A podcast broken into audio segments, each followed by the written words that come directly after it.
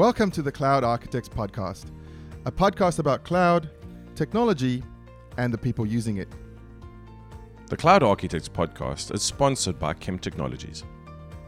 Choose Kemp to optimize your multi cloud application deployments and simplify multi cloud application management.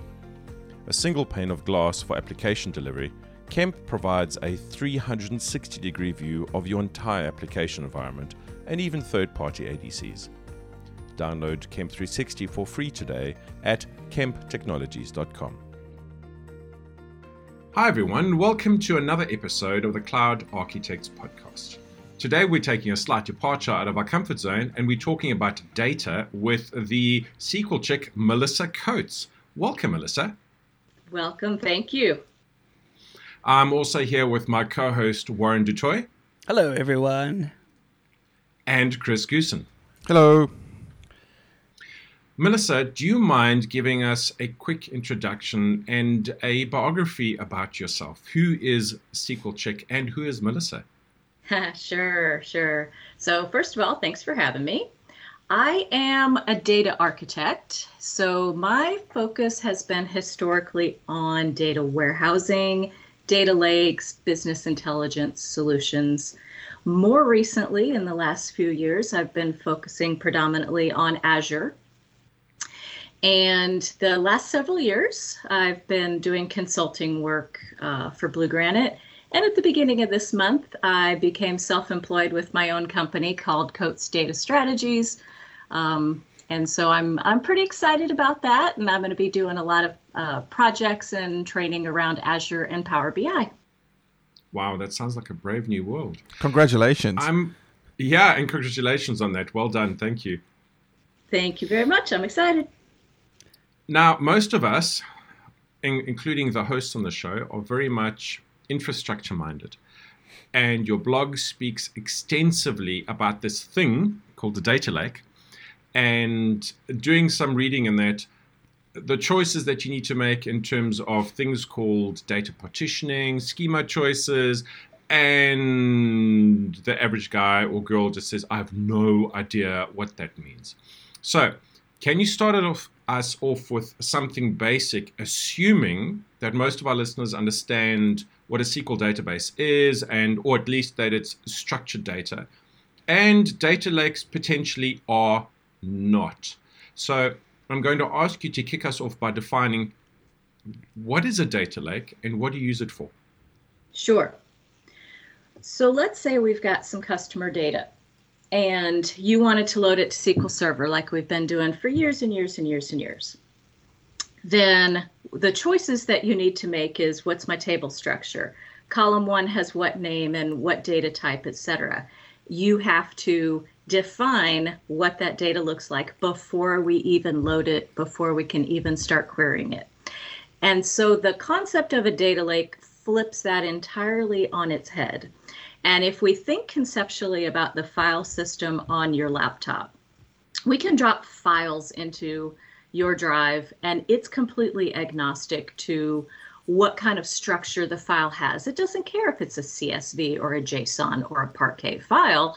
It just stores the file. Now, a data lake is significantly more advanced under the covers than that, but theoretically, it's the exact same thing. Um, it's a high end system that serves as a data repository. And so the idea is we can store any type of data, and IoT and log data tends to be the thing that, that people associate most closely with that. And the kinds of data that have distinct uh, varieties and data types and structures that don't necessarily lend themselves as well to a relational database. That's insane. My, my head my, my head needs to wrap around it. Look, I think you know there's a lot of uh, terms that have popped up with with with us recently, um, and I've been doing some work around all different sources, um, going into SQL Data Warehouse or SQL Data Lake, and then you need to make sure that um, your your databases support MPP, which is what is that multiple parallel processing of some sort, um. Um, and all that kind of stuff. When choosing the technology, okay, what makes you choose a data lake over a data warehouse. And then also, obviously, taking into account the sources. So you've got all these different applications lying all over the place. I mean, you've got Salesforce, which has got something. And then let's say you want to plug on Azure Analytics services, and then you want to connect that up to Power BI so that you can display some really cool stuff. and essentially, what's happening is you're aggregating all of this data and you're putting it somewhere. How, where, where, do you start? I mean, how do you, what do you how do you choose the different data lake, data warehouse?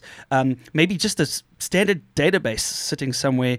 Um, I mean, I don't know if you've got uh, any knowledge around Cosmos DB and the fact that when it comes to Cosmos DB, you sit there and if you partition your stuff incorrectly, it ends up costing you more money because it's not as efficient and all that kind of stuff. So, um, where do you start?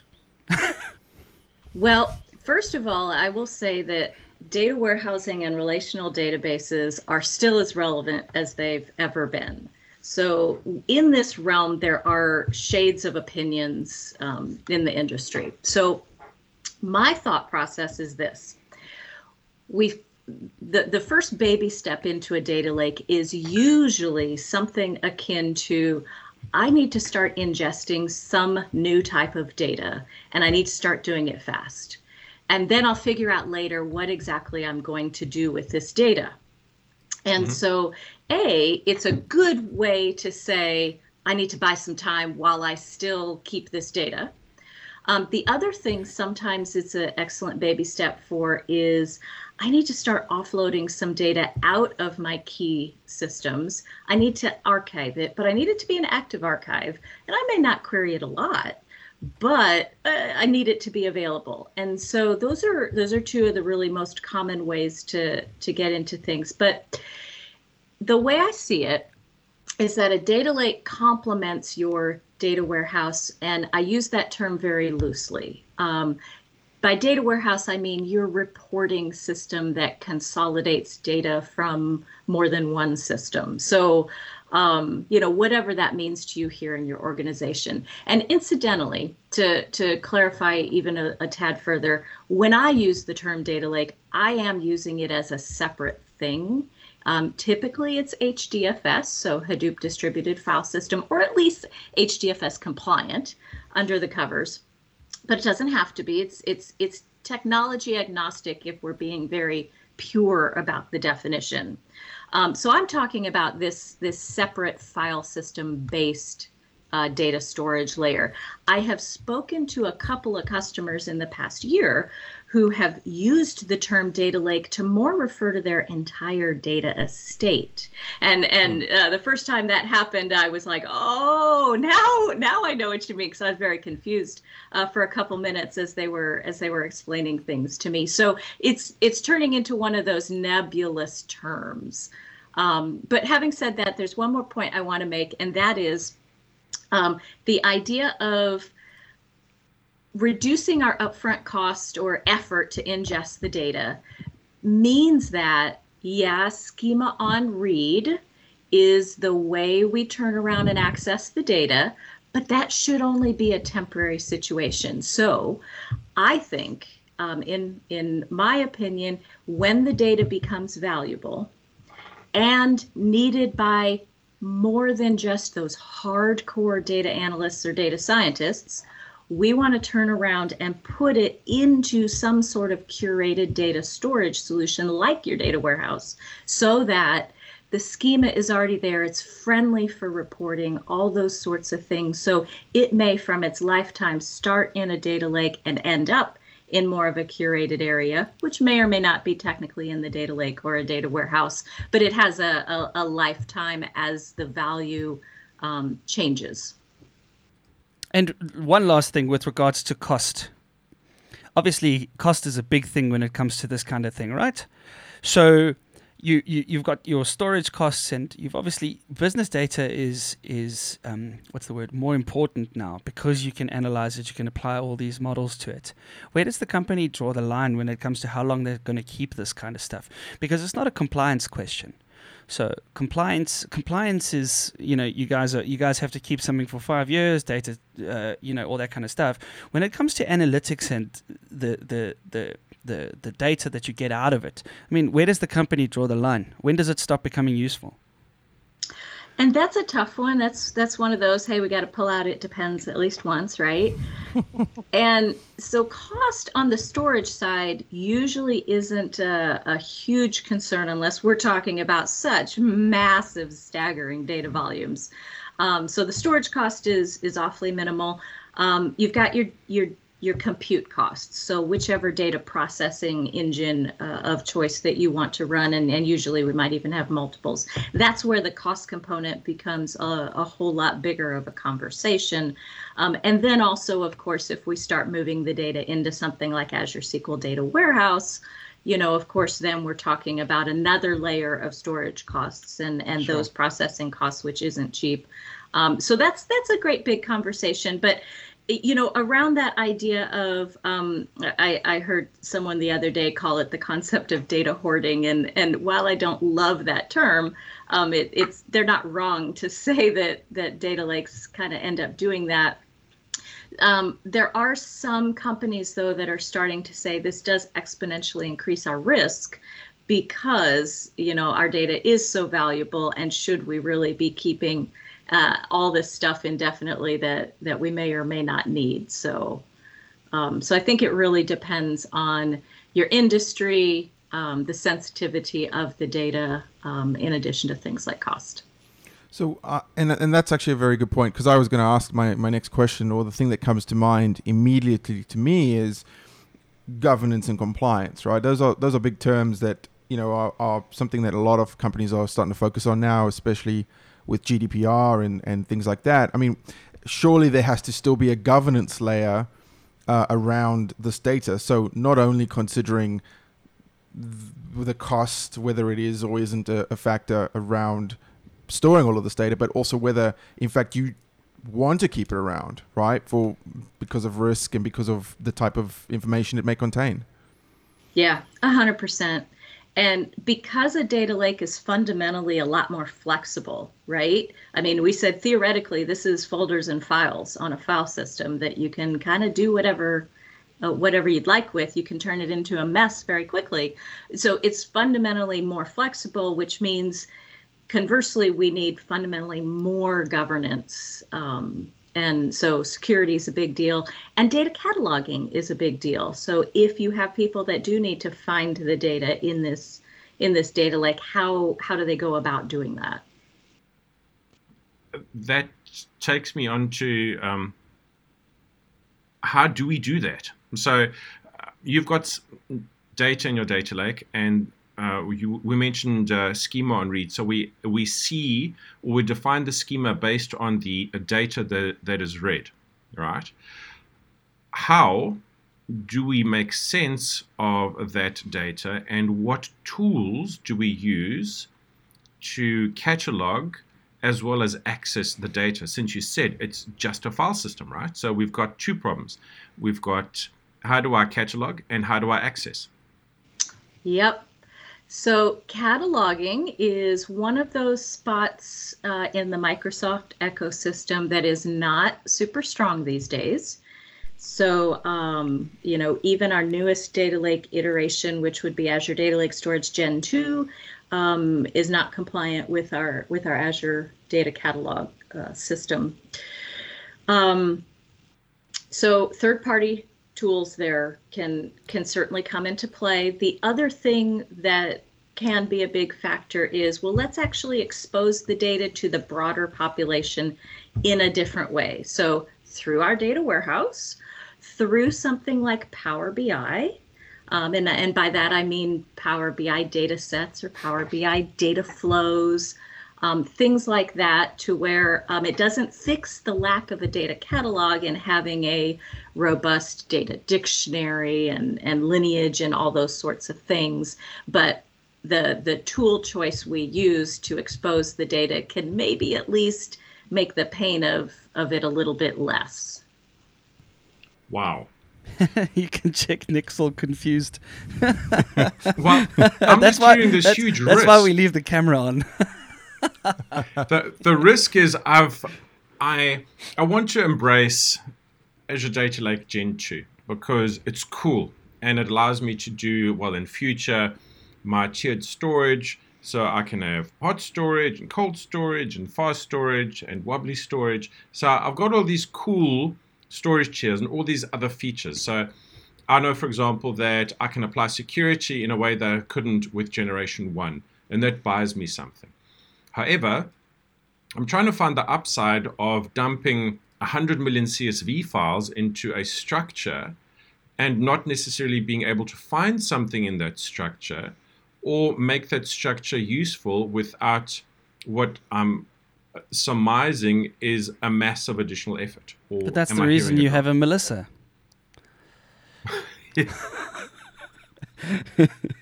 Um, but I think it's going to get better. Microsoft knows that there is a gap here.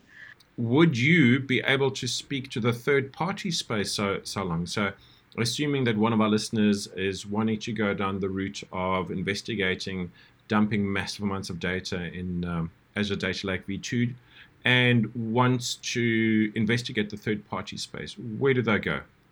So I, I'm not extremely well versed there, but uh, the company that the uh, product team has been recommending, from what I understand, is called Waterline. And it's not something that I have investigated or looked into, but I know that's the one that I've heard them say um, is at least one of the initial recommendations. What's a large amount of data? Just like throw a number out there. So that's almost like asking what's big data, right? And I love the definition of it's bigger than how you can store it easily or you have some sort of challenge, right? Okay. Because that's different for like a one man shop versus a huge, you know, global organization that has a whole Sure. lot more resources and and skill sets on staff. So um, so th- you know there's there's not a number, right? Um, No, but I, I mean, like, because, you know, I see some companies that they, they, they sit with relational databases of up to four terabytes. And, um, you know, they'll be like, okay, well, we're not going to use single instance SQL DB in Azure because of that limitation.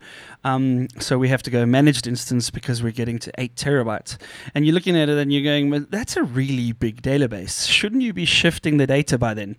Um, you know, in some cases. You mean over to like an MPP? Correct. Yeah. I mean, at the end of the day, I, I mean, ideally, each one of them serve a different function. And again, they all have different um, technologies in the background. I mean, from what I see, you've got different languages in the background as well. So, you know, from what I can see, the data lake uses USQL. Um, you know, there's obviously Python and R extensions to that. But, um, you know, a relational, in, from what I can see, is a relational database should be temporary. Hmm, that's an interesting take. I mean, Cosmos DB as well. And, you know, so when you think about how Cosmos works, it's to get the data quickly, it's not to keep it. Ah, yeah, and and I guess the way I see it, and granted, you know, for me, data warehousing, a lot of times your analytics is all built on, you know, historical trends and things like that. So I I tend to think about it as, oh, I need my history. Um, so I, I think we're coming at it from a, a couple different ways, but there's a couple things you said that I I want to uh, revisit here, and so one of them is the MPP side, um, which of course would only be useful for analytical type workloads, right? Um, the large queries that do a lot of group bys, et cetera. Um, not your not your uh, OLTP type workloads, but um, one of the really nice things that it does, because we said, hey, a data lake complements your data warehouse, um, is Polybase can actually reach into the data lake and you can take one SQL query and basically marry up data that's sitting in the data warehouse with data that's in the data lake. It's not pure schema on read then because how we're doing that is we define an external table inside of the data warehouse that points to where that location is in the data lake and it it puts a schema on it. And then, of course, if you have files that start to arrive that don't fit that schema, it breaks. So it's it's you know it's it's bridging that schema on read with schema on write gap a little bit, but it's a little bit more brittle. Um, the other thing I want to go back to is you made a comment about USQL, mm, and so mm. um, I I, I want to make sure to to tell you about the current state of that. So um, USQL is the language of Azure Data Lake Analytics, and that was associated very closely with the Azure Data Lake Store Gen 1. Ah. Um, we haven't seen that product change um, in, gosh, well over a year now. So the oh, really? general consensus in the lack of Microsoft giving um, public um, roadmap information on this, the general consensus is um, let's not use USQL for any new projects um, until that clarity of its future becomes uh, much more clear publicly.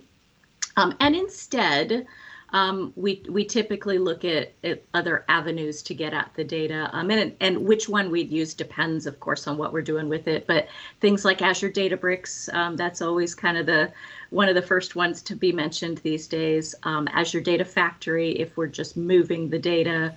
Um, uh, certainly, Power BI has a a lot of hooks in there these days. So uh, there's a number of different compute options. But I wanted to make sure to to revisit that one because um, that's kind of a common misconception. In fact, I just saw a book that's being written um, currently, and there's three draft chapters um, not published yet. You know how they they publish books as they're being written these days. You know, you can kind of see a preview online. Um, sure. There's three chapters devoted to ADLA and USQL, and I was like, oh no. see, it's good to know. so, so you you mentioned um, Azure Data Lake Service v1 or Gen 1 and then uh, sort of Gen 2. Um, so does that mean that there is a Gen 2 and that we're seeing some continued investment there? And, and, and sort of what are the, the big differences essentially in the in the two between the two? Yeah, so from the storage side, um, Gen 2 is a is a pretty big deal, really. So if if we have a, a super quick history lesson here, regular Azure Blob storage is um, object storage. And so object storage is very flat. And even if we think, we humans that is, think that we are putting folders in there, they're not real, they're just virtual objects, okay? Azure Data Lake Storage Gen 1 was true hierarchical storage. So folders and files are first class citizens, we can secure them, um, and so forth. But for the longest time there, we kind of had this either or because both systems had advantages and disadvantages. And we'd have to say, well, based on what the customer needs, which one do we choose? So the reason Gen 2 is kind of a big deal is that now they've layered on that hierarchical storage right on top of regular Azure storage. Um, and so, actually, if you're looking in services now in Azure, um, although Azure Data Lake Gen 1, you do see it as its own standalone service. Gen 2, you actually don't. What you do is you provision Azure storage, and as you are um, provisioning it and checking, you know, what kind of redundancy do I want, what's my location, etc., um, there's a feature called the hierarchical namespace. And if we enable that, that's what, voila, makes it a Gen 2 account. And what ends up happening there is then we have two endpoints for accessing the data. And I say that with a great big huge asterisk on it right now because um, you have to enroll in a in a preview right now. They call it the multi-protocol access preview. And they, they have a sign up page for it. And so it's public, but they're still whitelisting subscriptions for it. So let's say you get into that preview, and this is where things are headed, right? You have you have two access points. One is the WASB driver, right? So if we've addressed Azure Blob Storage for years, we would have used the WASB driver and the Blob endpoint. Then we also have what they call the ABFS driver, and it uses um, a new DFS endpoint that interacts with what they call the distributed file system. And so the two the two endpoints do give us some great flexibility, right? If we need backwards compatibility or we have a custom app that we don't want to change or whatever, we can still use that older endpoint. But it's not going to understand how to do some of the new um, optimizations basically that come through um, the newer endpoint essentially. And so, um, just as a super quick um, tour of that, um, if we're using that DFS endpoint things like data pruning happen. So if the data is partitioned well, so if you think of uh, commonly we do maybe uh, directories by year, by month, by day, and I'm only looking for data in the month of September, right? If things are all set up properly, it doesn't have to read the whole flat storage layer, it can go straight to that directory, right? So we get some huge performance uh, improvements. It can handle metadata only operations way better than an object store ever could. Um, so instead of if I'm renaming a file, right, I don't have to write a new file and then delete the old file. Gotcha. Um, it, it, you know, things like that. Or if I'm moving it from one folder to another, it's not 10,000 moves and 10,000 deletes, right? Um, and it does atomic operations and and uh, ACLs, so access control list security kind of stuff at the folder and file level. So I get all these extra things on top of vanilla Azure storage. And I, I say that respectfully, right? That we get all the extra stuff that we never had in the Data Lake uh, Gen 1 uh, for free. And there's another asterisk that's still coming along because Gen 2 is a young service. But my expectation is that uh, by the time it matures, uh, we'll kind of have uh, feature parity, I think, with blob storage and then plus all the hierarchical uh, features as well. Okay. Well, I mean, uh, that that sounds very exciting. But does that mean if I have a um, a Gen One uh, I, I, guess storage account or, or uh, setup at the moment is that is that upgrade path available by just enabling the hierarchical feature or is that um, is that what I'm understanding? So not yet. Um, okay. The way I understand it, they're they're going to get there. Gotcha. So um, they basically need all of the eh, all of the so that multi-protocol access that is in preview right now in order to offer a seamless upgrade path, they've got to make sure all that stuff is working seamlessly so that if somebody flips that switch, right, things aren't going to break. So yeah. it's taking a, a, little bit more time. Um, so uh, so we will get there. At this point right now, the the if you wanted to move, um, and incidentally, Gen One is not going away. There's no need for alarm, so to speak. It's not it's not marked as deprecated. Um, I imagine at some point in the future it will be, but there's no there's no huge urgency to pick up and move from Gen One um, as of right now. Um, the the easiest thing to do right now is use Azure Data Factory to uh, move the data from Gen 1 to Gen 2. Um, there's even a, a, way to do that that it will preserve the ACLs, so that would be the security settings per per file and folder. So so it, it, it could take a while uh, depending on your amount of data, but it's not too horribly painful. Yeah, that, I mean that's a big deal though the upgrade path because I think there are there are a lot of Azure services and, and you know Warren's more of the Azure guy here, but there are a lot of the Azure services that as the new gen generations of, of product come out, there really isn't an upgrade path. It's it's a wipe and rebuild, or you know uh, whatever the uh, the best terminology for that can be. So uh, it's it's great to know that it's there is something like that. It's called CI/CD. You know, DevOps. you redeploy. That's what it's what you do now. You you redeploy from a integration pipeline, and you're good to go. Yeah, yeah, yeah, I know. Um, and if you guys are like me, you have a little bit of a love-hate relationship with this whole idea of minimally viable product, right? We mm-hmm. we have to expect that we get things sooner, but it takes them a while to mature and mm. meet our expectations for where it really should be as a service. Yeah. You're right. No, you're right. I mean, but look, the thing is that Azure's gotten a lot better at it. I mean, if you have to look at the classic way they did things and the new resource manager way of doing things, there's it, it it's it's a lot less disruptive than it used to be.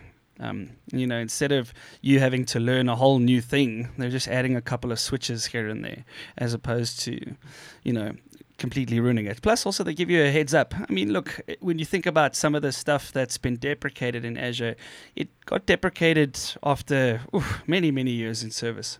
So I think, you know, it's the times we live in. Um, we got to keep up with Microsoft. True enough. Mm. Um, I wanted to just go back a little bit to you were talking about the table, uh, the separate table with a schema, and when it breaks, is that a data swamp? And if it's not a data swamp, can you tell me about a data swamp and why a data swamp is a bad thing? Ha! Well, so so there's an enormous amount of of articles online now about data lakes, right? Good and bad and in between. And, and so a data swamp tends to be the term that somebody gives your lake that's turned into a dumping ground oh. and it's turned into a mess.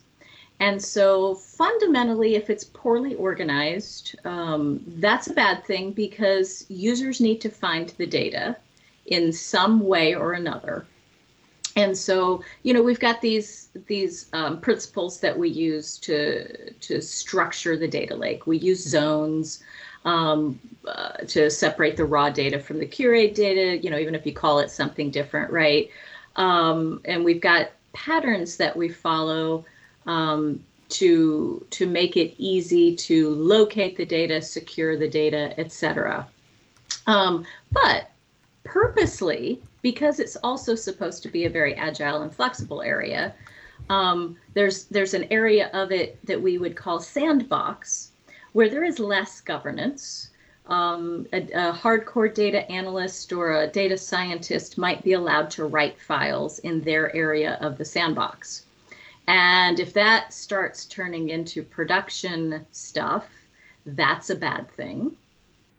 Um, doing too much with your raw data over and over and over without turning around and cleansing it and curating it um, may or may not qualify as swampy, right? But it's it's starting to um, maybe take things to where I'm not as comfortable with it. So um, kind of it it then it comes we're back to kind of governance, right? Um, but there's also data quality, right? Um, one of the beauties of a data lake is I can ingest data faster and easier, but that doesn't mean that my data that I don't still have data quality issues um, and all those sorts of things. So a whole lot of the traditional data management lessons that we've learned over the last years um, still apply, just maybe with a slight tweak.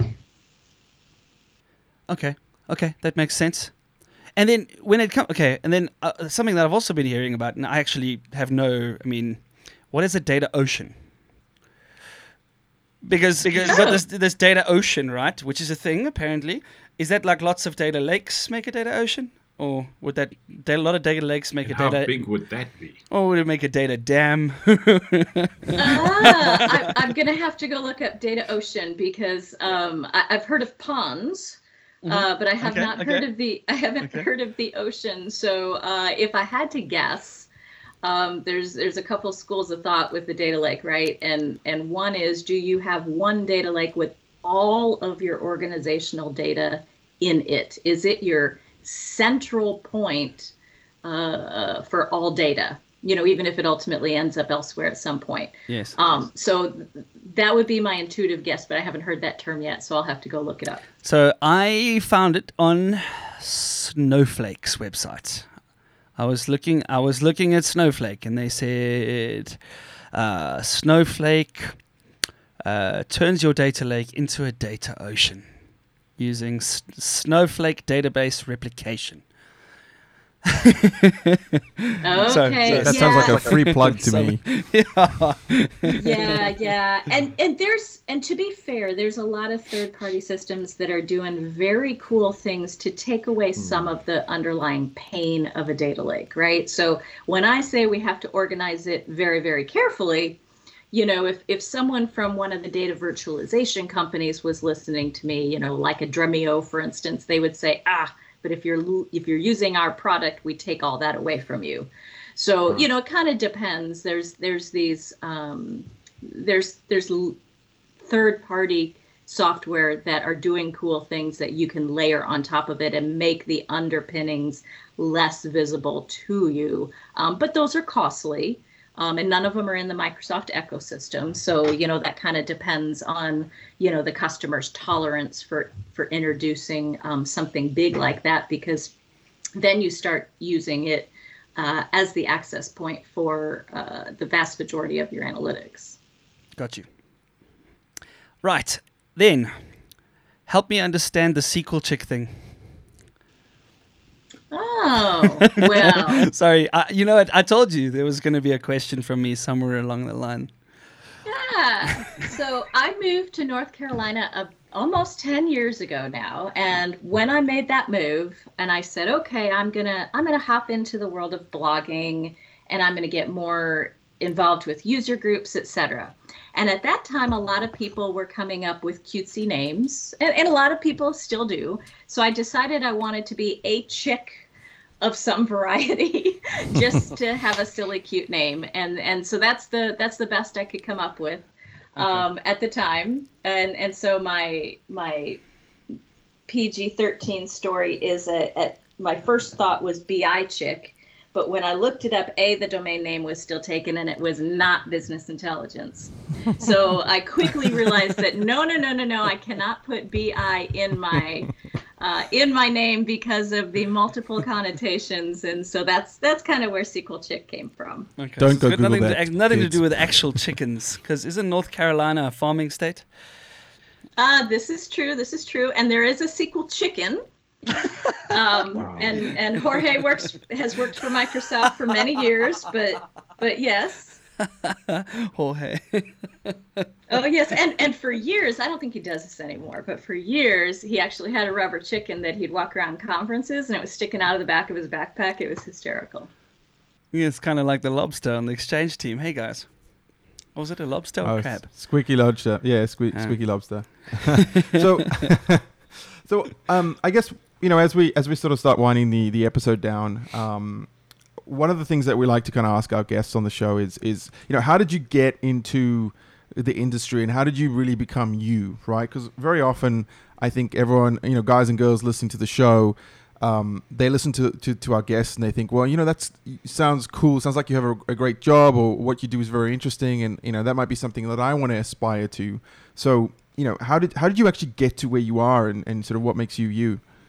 Yep so the short story is when I went to college, um, I had no idea what to major in. So I decided to major in accounting because I said I liked money for, you know, lack of a better reason. That that really was it.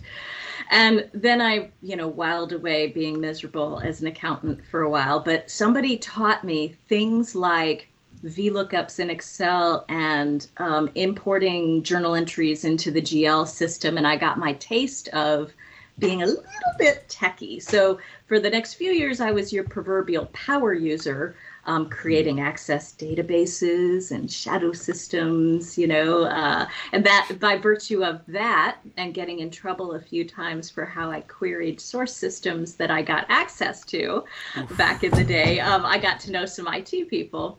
Um, and and so that was my segue into a, a help desk job for WebFOCUS back in the day, a 4GL language, and uh, I did some uh, internal training on that, and uh, and that was the job where they said, okay, we just bought SQL Server. We need one of these data warehouse things. We're going to send you to a Kimball class. Will you figure out how to do this? And that was kind of my lucky spot in time where that 100% dictated my future, but I, I didn't know it at the time, of course.